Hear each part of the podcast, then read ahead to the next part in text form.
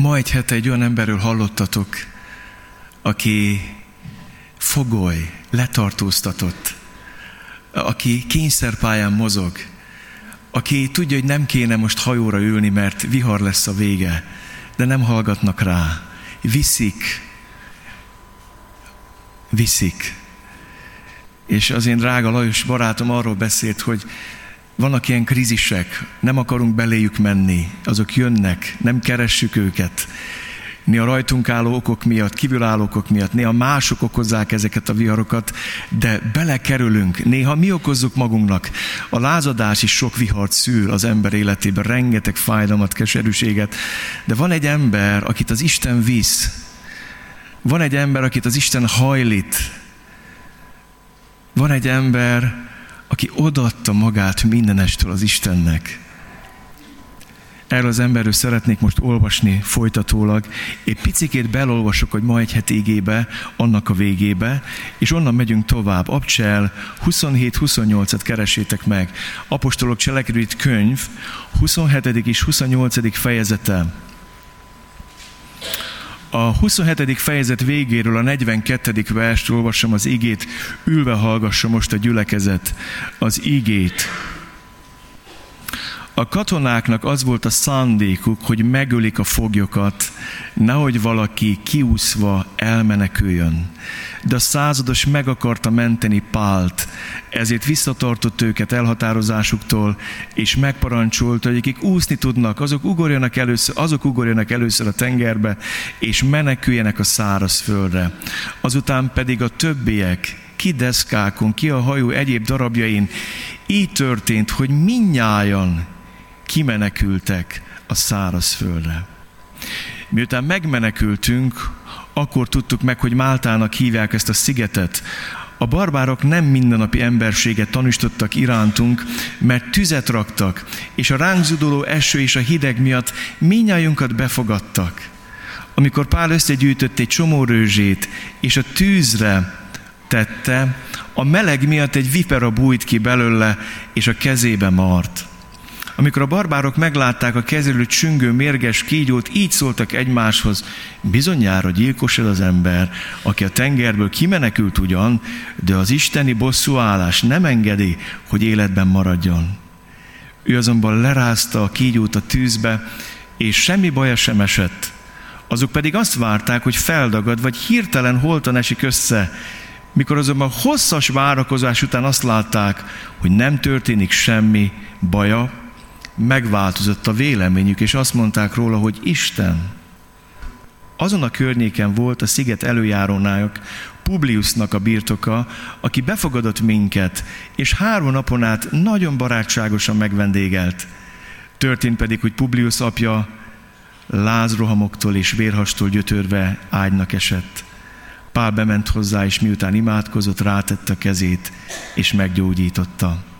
Miután ez megtörtént, a többi beteg szigetlakó is odament hozzá, és ő meggyógyította őket.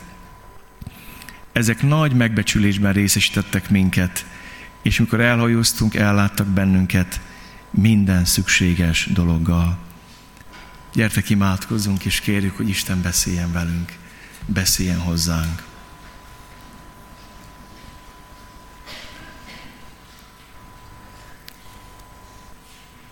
Atyánk, mi nem szeretünk foglyok lenni, szeretünk szabadok lenni.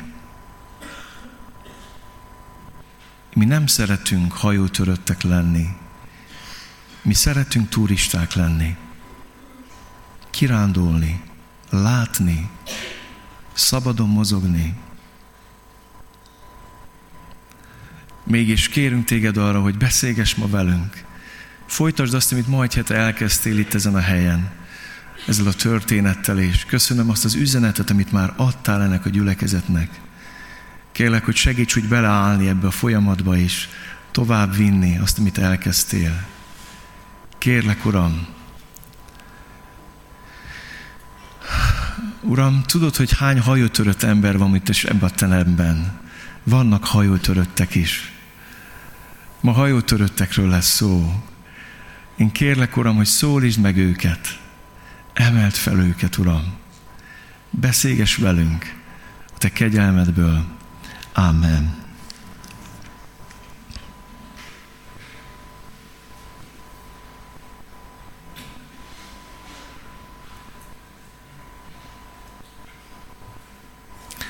Az első gondolat, amit szeretnék nektek elmondani, mit jelent Isten gyermekének maradni minden körülmények között. Akkor is, hogyha sátorkészítő vállalkozó Pál, akkor is, hogyha apostol, akkor is, hogyha fogoly, letartóztatott, akkor is, hogyha hajó törött. Mit jelent Isten gyermekének maradni minden körülmények között? Ez a Pál apostol azt mondta magáról, Krisztussal együtt keresztre vagyok feszítve, élek pedig többé nem én, hanem él bennem a Krisztus. Azt az életet pedig, amit a testben élek, az Isten fiában való hitben élem. Ez a Pál apostol azt mondta, hogy egy olyan kincset találtam Jézusba, amihez képest mindaz, amit eddig megismertem életemben, szemét. Nem azért szemét, mert mind szemét, hanem Krisztushoz képest az. Kincset találtam. És Pál életprogramja az, hogy Jézus halálát hordom a testemben, hogy az ő élete legyen látható halandó testemben. Valóban úgy vagy, Lajos mondta egy hete nektek, mi nem szeretjük a viharokat. Egy olyan generáció vagyunk, és a mi gyermekeink főleg egy olyan generáció, akik nem éltek át diktatúrát, nem éltek át elnyomó rendszereket, nem élték át milyen azt, mikor leseplik a padlást, vagy bezárnak valakit elvi meggyőződésért a börtönbe, vagy hitelvi meggyőződésért a börtönbe. Mi magunk se éltünk át háborút, nem éltünk át igazi viharokat. A mai nemzedék, ami ma születik, nem éli át, hogy mi az, hogy nincs. Azt éli át, hogy van. A mai nemzedéknek a liberális piacgazdasági gurui azt suttogják a fülébe, hogy holnap csak több lehet, mint ma. Hogy a meggazdagodás egyirányú utca. Hogy van fenntartható fejlődés, nem megelégedettség, hanem fenntartható növekedés, állandó növekedés. Nem tudom, mikor fog végleg kipukkanni ez a lufi. És a mai nemzedéke nem ismerte meg azt, főleg az a része, aki ül, irdatlan vagyonokon. Azt mondják, hogy a világ leggazdagabb 65 embere rendelkezik azzal, amivel a világ 3,5 milliárd szegénye. Nem éltük át ezt. És valóban úgy vagy, Lajos mondta, hogy nem éltük át azt, hogy milyen az, amikor Szíriában élsz, és bombáz mindenki.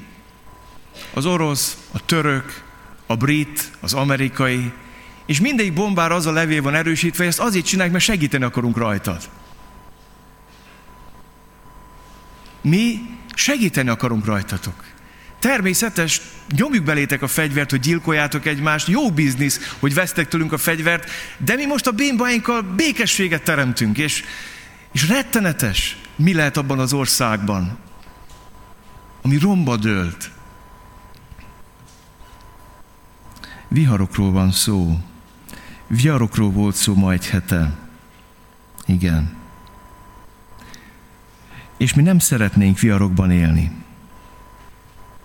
Szeretnénk hajó kirándulni, ami nem egyenlő a viharos tengerrel. Szeretnénk turistaként közlekedni, ami nem egyenlő a hajótöröttel. Szeretnénk szabad állampolgárként, turistaként eljutni Rómába, kirándulni. Nem fogolyként, nem letartóztatottként, nem hajótöröttként. Mégis a mai igénk arról beszél, hogy van egy hajó, amin több mint 270 ember van. Elmondom nagyjából az összetételét. Van rajta egy kapitány, kormányos. Van rajta egy tulajdonos. Van rajta egy legénység. Van rajta egy százados. A századosnak vannak katonai. És van egy sereg letartóztatott ember. Pál a hite miatt, mások köztörvényes bűncselekvések miatt. Egy nagyon tarka csapat, több mint 270 ember, az előző fejezetben volt ez benne, ott vannak ezek a hajón. És ahogy hallottátok, ma egy hete Pál tanácsa ellenére elindulnak. Mert hát kicsoda egy fogoly, egy letartóztatott. Hát mit lehet arra adni? Hát vannak szakik, meteorológusok, kapitány, kormányos, tulajdonos már csak tudja, hát nem akarja a hajóját tönkretenni. Lehet rá hallgatni, van százados, vannak katonák, vannak szabad polgárok. És van egy ember, aki Krisztus fogja. És azért foglalkoztat nagyon ez a téma, mert igen-igen nagy szükség van ma olyan emberekre, mint Pál apostol, akik minden körülmények között Isten embere, aki nem tud csak az lenni. És ma egy hete arról hallottatok, hogy egy letartóztatott fogoly,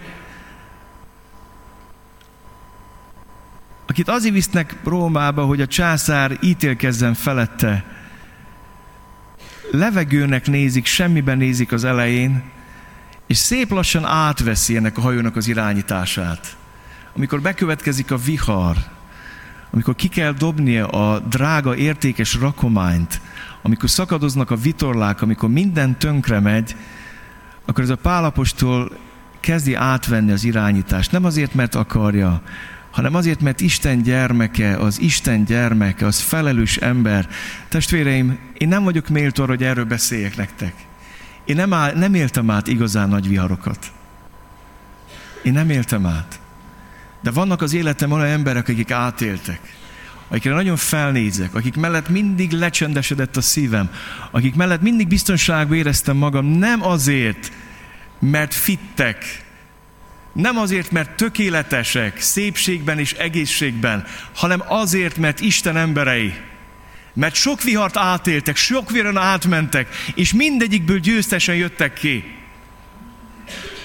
És van ebben a történetben egy nagyon szomorú dolog, amikor látják a hajósok, akik belevitték viharba ezt a csapatot, le akarnak szállni a mentőcsónakba, és meg akarnak lógni. Ott akarják hagyni, magukra akarják hagyni ezt a kiszolgáltatott csapatot, tömeget ezen a hajón. Hát ilyen ez a világ, amiben élünk. Hadd idézzek egy dalt, egy szerelmi dalból, de nagyon érdekes.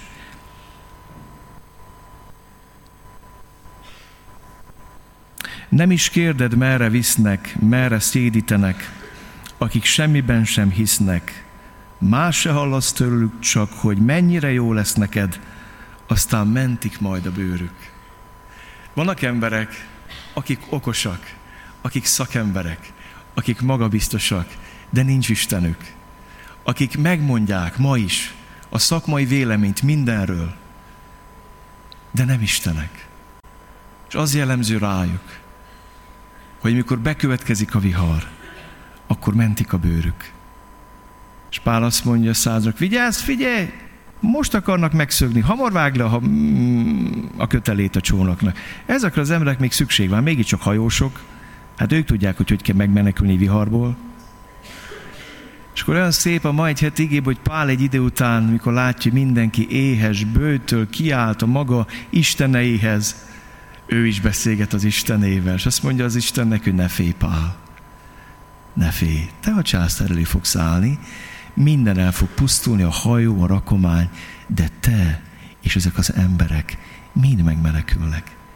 És mennyire igaz volt a mai igét is végén az, amiről testvérem beszélt, hogy az életünk igazi igehirdetése és bizonyságtétele az nem szavakban hangzik el. Pál apostol a puszta jelenlétével olyan volt ott, mint egy biztos pont, egy igazodási pont. Ó, de nagy szükség van ma ilyen emberekre. Olyan jó lenne, ha te is ilyen ember lehetnél, ha én is ilyen ember lennék. Ha megtanulnánk a mai égében azt, hogy Jézus követni nem divatot jelent, nem azt jelenti, hogy hiszek, Uram, és dicsérlek téged, hanem szeretlek, Uram, és engedelmeskedek, és a tied vagyok. A tied vagyok. Mindenestől a tied vagyok. Mindig a tied vagyok. Ha vállalkozó vagyok, sátorkészítő, akkor is a tied vagyok. Apostol vagyok, a tied vagyok. Ha hajótörött vagyok, a tied vagyok. Ha fogoly vagyok, a tied vagyok. És ez a Pál odáig elmegy. Ezért akár élünk, ha élünk, az Úrnak élünk, ha meghalunk, az Úrnak halunk meg. Ezért akár élünk, akár meghalunk, az Úré vagyunk. Igen. És képzeld el, hogy Isten rábízza erre a fogolyra ezt az egész hajót. És megmenekülnek. És van egy szép gesztus a Pálnak, mikor látja, mindenki retteg és fél. Emberek, egyetek, hagyjátok abba a böjtöt, a rettegést, a félelmet. Mint a úrvacsorát osztana Pál. Megállott középen, fog egy kenyeret, megáldja, mint ahogy Jézus megáldotta a kenyeret. És figyeljetek ide, egyetek, minden el fog pusztulni, ti életben maradtak. Olyan nagy szükség van ma ilyen emberekre, akik nem a gazdasági mutatókban bíznak, nem kormányokban bíznak, akik fogolyként is erővel bírnak, és fogolyként is hitelesek, és letartóztatottként is hitelesek, és árad belőlük az erő. Nem a társadalmi pozíciókból, státuszukból, presztízsükből, a belső kapcsolatukból, hogy Isten az én uram, az én kősziklám, az én váram. Pál fogolyként is hatalmas. Pál fogolyként is szilárd. Fegyencként is Isten embere. Pál az Isten embere. És tehát, mikor énekeltük ma reggel azt, hogy itt állok, és adok neked mindent, magamat, szavamat, legyen minden hófehér tiszta, akkor mind az volt bennem, hogy így van, de Pál így élt. Ő tényleg így élt. Odaadott mindent. Az életét. Azt mondja, az életem sem drága. Hol vagyok innentől? Mi mozgat minket? A szeretet, a Szentlélek, az Isten iránti szeretet? Mi mozgat minket? Társadalmi rang, megbecsülés, presztízs, ki mit gondol? Mi mozgat minket? És nagyon őszinték vagyunk, bár mi nem a világ viharos részén élünk és mozgunk, mégis tele van a magyar társadalom vihartörött, hajótörött emberekkel. Hány házasság megy zátonyra? Hány gyermek szenved családi erőszak miatt? Hány ember nem tud értelmesen élni? Annyi vihart és hajótörött ember van. És én nem tudom, hogy ma miből érkeztél ide. Lehet, hogy te is hajótörött vagy. Olyan jó lenne, ha Krisztusban kősziklára találnál. Ma látunk egy embert, akit nem a körülmények határoznak meg, nem a viharok, nem a társadalmi státusz, hanem Istené vagyok. És ugyanilyen volt Jézus. Nem az határozta meg, hogy ki mit mond, mikor mit mond. Egyszer kirá akarják tenni, akkor meg akarják kövezni, egyszer megölni akarják, utána hízelegnek, aztán mindenki jön. Nem emelik meg, dobják le ez a hullámvasút. Azért, mert te vagy az én szeretett fiam, akiben gyönyörködöm. És a fiú ebből él. És Pál azt hallja, ne félj Pál, te az enyém vagy. Te az én képviselőm vagy. Te az én szám vagy, az én jelenlétem vagy, neked be kell menni a császár elé is. Meg fog menekülni mindenki. Olyan groteszk a történet, azok a katonák, akik átélik, hogy Pál kicsoda, ki akarják nyírni a foglyokat. Nekik egy dolguk van, hogy biztonságba juttassák a teljes fegyenc létszámot, és köztük nem csak keresztény üldözöttek voltak, hanem bűnözők, körülményes bűnözők, meg akarják ölni a hajó utasait, akik rá voltak bízva, vele együtt Pált is, mert Pál is egy letartóztatott ember. És a százas azt mondja, emberek, ennek az embernek köszönhetjük azt, hogy élünk, nehogy megöljétek. És aztán mindenki menekül, ahogy tud. És a történetünk azzal folytatódik, hogy van egy sziget, március körül lehet, azért a földközi tengerön sincs nagy meleg márciusban, egy sziget, 273 hajó törött, mindenki reszket és didereg, és esik az eső. és mögöttük van egy nagyon nehéz vergődés ki a partra. Hajót öröttek. És azt olvassuk, hogy a szigetlakók, a barbár nem azt jelenti, hogy ezek, kanibálok voltak. Nagyon egyszerűen csak annyit jelent, hogy nem beszélték a görög nyelvet, nem a görög kultúrának voltak a része, mint teljes normális emberek voltak, pogány emberek.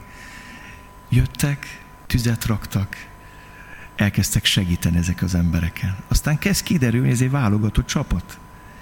Kezd kiderülni, hogy itt volt egy hajó, egy nagy rakomány, az elúszott, tönkrement, de itt van egy százados, vannak katonák, vannak letartóztatottak, elég tarka kis csajra. És rakják a tüzet, és annyira megfog Pálnak ez a gyakorlatiassága, annyit lehet tőle tanulni. Nem a nagy elméletek, szavak embere. Ő tud, ha kell igét hirdetni, ha kell, tud tüzet rakni. Most épp azt látjuk, hogy gyűjti a rőzsét, és mit csinál? Táplálja tüzet. És ami döbbenetes dolog történik, miközben rakja a rőzsét a tűzre, ugye márciusban hibernálnak még a kígyók, hogy átmelegedett ez a vipera a tűz melegétől, kiugrott és belekapott Pál kezébe. És mindenki azt várja, hogy Pál meghal. És itt érek rá a második gondolatára a mai igehirdetésnek, az a cím ennek a második gondolatnak, méregsemlegesítő és áldás közvetítő ember. Tudom, hogy egy kicsit misztikus ez a magyarázat, de valahogy ezt kaptam az Úrtól, hogy beszéljek nektek erről, hogy vannak a társadalomban méregtelenítő emberek. Nem természetgyógyász kurák, mert azok a bűnt nem tudják belőled kiméregteleníteni, a féltékenységet, az irigységet, a haragot, a neheztelést, az engesztelhetetlenséget, a meg nem bocsátást, a gyűlöletet nem tudják kiméregteleníteni belőled. De Pál egy méregtelenítő ember. Nagyon hasonlít Jézusra. Megmarja őt egy kígyó, és nagyon érdekes a szigetlakók reakciója. Azt tudták, hogy Pál fogva tartott. Azt mondja, na, ez gyilkos a csapatból. Ugyan megmenekült a tengerből, na de most utolült az Isten keze. És úgy elgondolkoztam, hogy mekkora félreismerés. De aztán rájöttem, hogy igazuk volt. Hát gyilkos volt Pál. Hát egy-két keresztjén vére száradt a kezén, nem? Hát vigyázott a István kövezők ruhájára, vigyázott. És hány meg hány keresztjént vert lámpavasra, és vitette őket Jeruzsálembe, üldözte őket nagy meggyőződése, megtérés előtt. Bizonyos értelemben igazuk volt, Pál a megtérés előtt egy gyilkos volt. Nem ő ölte meg az embereket, csak hozzá segítette az embereket az, hogy meghalljanak. És azt mondják, hogy ez biztos, hogy gyilkos, utolért az Isten keze. És akkor várják, hogy megdagadjon, várják, hogy meghalljon, várják, hogy most valami történjen. Előbb gyilkos, aztán Isten. ez a pogány babola, tudjátok, olyan érdekesek a pogány emberek, hogy előbb azt mondják, hogy senki, semmi, utána fölemellek téged. Másik hullámos út, nem? Egyikben gyilkos, utána meg te vagy az Isten. Hát félelmetes. És Pál Lisztrában is volt egy ilyen eset, mondta, Isten őriz, ne imádjatok minket, nem. Mi Jézusról beszélünk, biztos, hogy ugyanitt elmondta ezt nekik is. És ez a Pál, akinek belemar a kígyó a kezébe, és nem hal meg, ezzel a kígyómart kezével, amiben benne van a halálos méreg, elkezdi gyógyítani a sziget lakóit, Publiusnak az apósát, aki vérhasban fekszik, halálos beteg, és gyógyít a betegeket. Egy döbbenetes képe annak, hogy mit jelent keresztény emberként élni, hogy mit jelent az, ha valaki só és világosság. A keresztény méregtelenít, és a keresztény áld. A keresztény életén keresztül Isten méregtelenít, és a keresztény életén keresztül Isten gyógyít. Só és világosság. Döbbenet, hogy egy hajótörött ember szolgál a szigetlakók felé, mert Isten embere. És olyan fontos lenne, hogy így éljünk mi, hogy ahol kell, méregtelenítsünk. De nagy dolog, amikor Isten jelenlétét tudjuk hordozni. De lény dolog az, amikor azt mondja Jézus rólunk, hogy boldogok a békesség szerzők, mert ők Isten fiainak mondatnak, akik belmegy a méreg, és semlegesítik a mérget. És a dűre nem dűvel válaszolnak, a haragra nem haraggal, a féltékenységre nem féltékenységre, az indulatra nem indulattal, a gyűlöletre nem gyűlölettel. Egyszerűen semlegesítik ezeket a mérgeket. Valami döbbenetes dolog történik Pál testében. Átalakul a méreg áldássá. Hát nem ez történik a golgotai kereszten, amikor azt mondja a Biblia, hogy Isten azt, aki bűnt nem ismert, bűnné tette értünk, hogy mi Isten igazsága legyünk ő benne. Szeretnél egy ilyen ember lenni? Ha valamire ma szüksége van a magyar társadalomnak, a családoknak, az otthonoknak, a gyerekeknek, a házasságoknak, méregtelenítő emberekre, de ez csak azt tudja tenni, akiben ott él Isten, aki a Szentlélek temploma, aki csordultig van Szentlélekkel, hajótöröttként is, fogolyként is, meghurcoltként is, Isten embere, és szolgál. Mi szabad emberként se tudjuk azt tenni, mint Pál. Böcsületes polgárként sem sokszor. Ő fogolyként, hajótöröttként méregtelenít. De nagy dolog, amikor így vagy jelen a családodban. Amikor emberek megbékélnek körülötted. Egyszer egy tanácskozáson vettem részt, nem Kecskeméten. Volt egy elég paprikás hangulatú ember. Kértem, hogy üljön be a körbe. Nem, oda másoknak kell ülni, nem. És volt egy méregtelenítő testvérem, kiült a körből, odaült mellé. Ha nem ülsz ide, én ülök melléd. Aztán egyszer csak beült. Aztán egyszer csak a szeretet kezdte belőle kiűzni a sötétséget, a haragot, ahogy érkezett. Az arc is egy kicsit más színű volt, mikor érkezett. Aztán a végén úgy visszaállt a normális arcszíne. Mert volt mellette egy méregtelenítő keresztjén.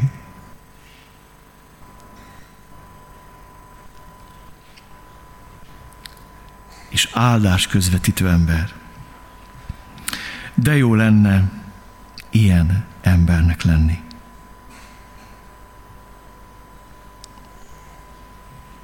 És teljesen mindegy, hogy gyilkos voltál, vagy nem voltál gyilkos, hogy milyen a múltad volt, a kegyelem ezt elvégzi benned. Az Úr Jézus erre hívott minket.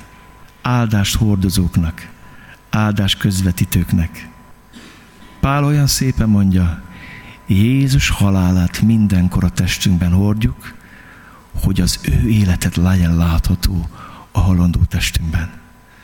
Azért tájékozottam. Ma egy hete, vasárnap délután Ildikó pont erről beszélt, a keresztény lelkületről, nem a jogainkról, a lelkületről, a lelkületről. Akkor valaki így tud élni, hogy Jézus halálát a testedben hordozod, hogy az élete legyen látható a halandó testedben. Szeretnél ilyen életet?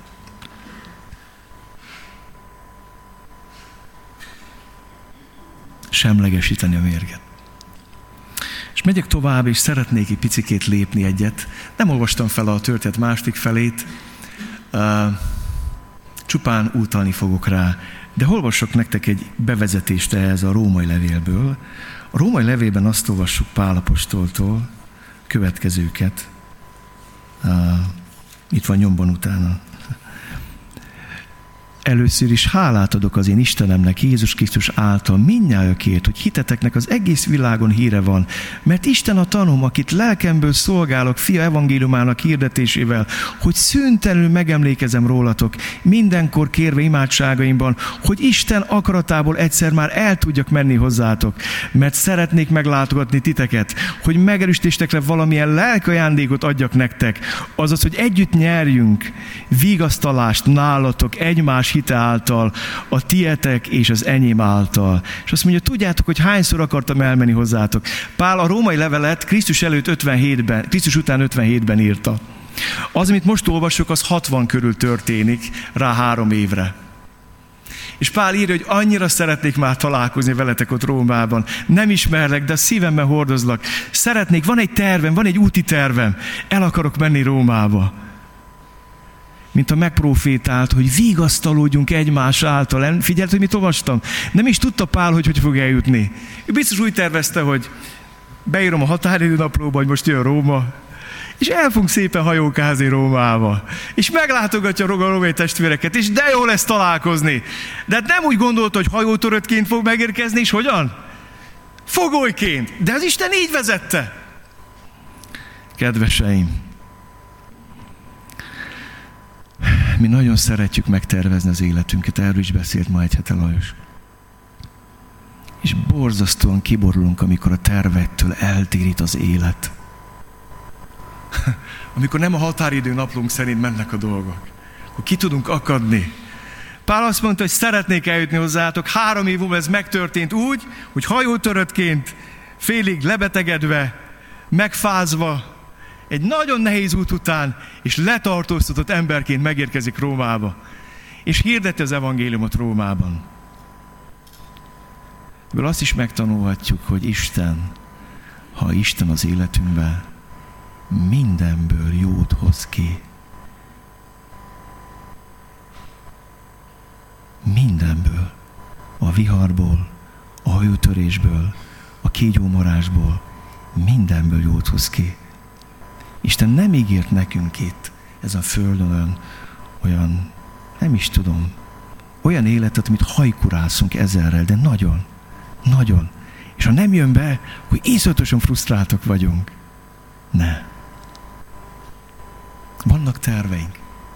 Van egy kedves lelkipásztor barátom, Székely Földön, abba fáján plántál gyülekezetet.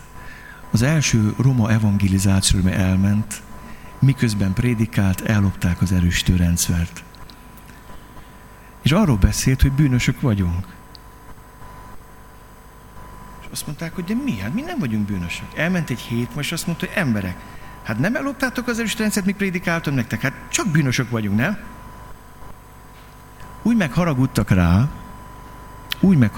rá, amikor legközelebb ment abba fájára, ment a falu felé a kis gitárával vállán, és jött szembe egy csapat, hogy na most ezt a papot mi elintézzük, meglincseljük. És imádkozott, Istenem, most mit csináljuk? Menjek, vagy meneküljek? Menjek, vagy meneküljek? Látta, hogy nagyon fel vannak piszkálva. És már nagyon közel értek egymáshoz, és meg akarták támadni. A falunak az egyik leghírhettesebb gyilkosa. Ez egy olyan falu, ahol iszötös dolgok vannak. Kiugrott, kirohant, és azt mondta, hogy hozzányúl a paphoz, azt én megölöm. És behívta Tóta Attilát a lakásba, és azt mondta, hogy akkor beszélj nekem Istenről. És az a gyilkos, aki gyilkossági volt régebben börtönben hosszú időig állt, volt az első megtérő a faluban. Ma ott van egy gyülekezet. Sok nyomorúság, sok kén, sok szenvedés, de van egy gyülekezet. Térnek meg az emberek. Felzárkóztatási program van roma gyerekek számára. Valami döbbenetes. Attilát hívták már nem tudom hány nagy gyülekezetbe, hogy menjen, mert milyen áldott, nem, azt mondja, én rátettem az életem erre. Én nem azért adtam az eddigi éveket, hogy csak úgy itt hagyjam. Itt van a helyem. És az testvérevel beszéltem most Salmaságon, és elmondta ezt nekem, hogy tudod, múltkor akkora cirkusz volt abba a fáján, hogy kijött a kommandó humilövedékekkel, nem tudtak rendet tenni. És mikor hazajött, régenből kiment Attila, és azt mondta, emberek, figyelem, akkor mindenki lecsillapodott, és az Attilán keresztül az Isten rendet tett. Nem kellett gumilövedék, nem kellett kommandó, mindenki lenyugodott, mert volt egy ember, aki Isten embere. Aki Isten embere. Vállalja kockázatot, odaadja az életét és szolgál. Mi szeretnénk ilyen nagyon-nagyon kiszámítható, szép, puha, párnás életet élni. Nem úgy valósulnak meg Isten tervei mindig, ahogy szeretnénk, vagy gondoljuk. És azzal szeretném befejezni ezt az igéi üzenetet, hogy Isten arra hív, hogy írjuk tovább az Apostolok Cselekedeteiről itt könyvet. A Bibliának az egyetlen befejezett, félbehagyott könyve. azzal végzi, hogy Pál apostol le van tartóztatva, de mobil fogságban van, egy katona van mellette, szabadon közlekedhet, de mindig ott van mellette egy katona, jöhetnek hozzá. Ebből a rabságából 4 levelet írt, Filippi levél, Efézusi levél, Kolosséi levél, és ha jól tudom, a Filemonhoz írt levelet is ebből a fogságából írta, és hirdet az evangéliumot Pál ebben a helyzetben, mert az evangélium nincs bilincsbe verve. Olyan csodálatos látni ezt az embert ebben a körülményben. És mindez azért, mert az ő megváltója Jézus. És ma, amikor úrvacsorázni fogunk, hívlak benneteket szellemi méregtelenítésre. A Biblia azt mondja, hogy Jézus Krisztus az Isten fia bűnné lett. Őt nem egy kígyó marta meg, őt a kígyó marta meg, a sátán. Ő harapott bele, és a halál marta meg.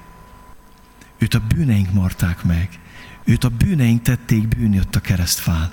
Az Isten fia bűnné lett, hogy minden ember számára a méregtenítés eszköze legyen, a kegyelem eszköze legyen, hogy ott az ő testében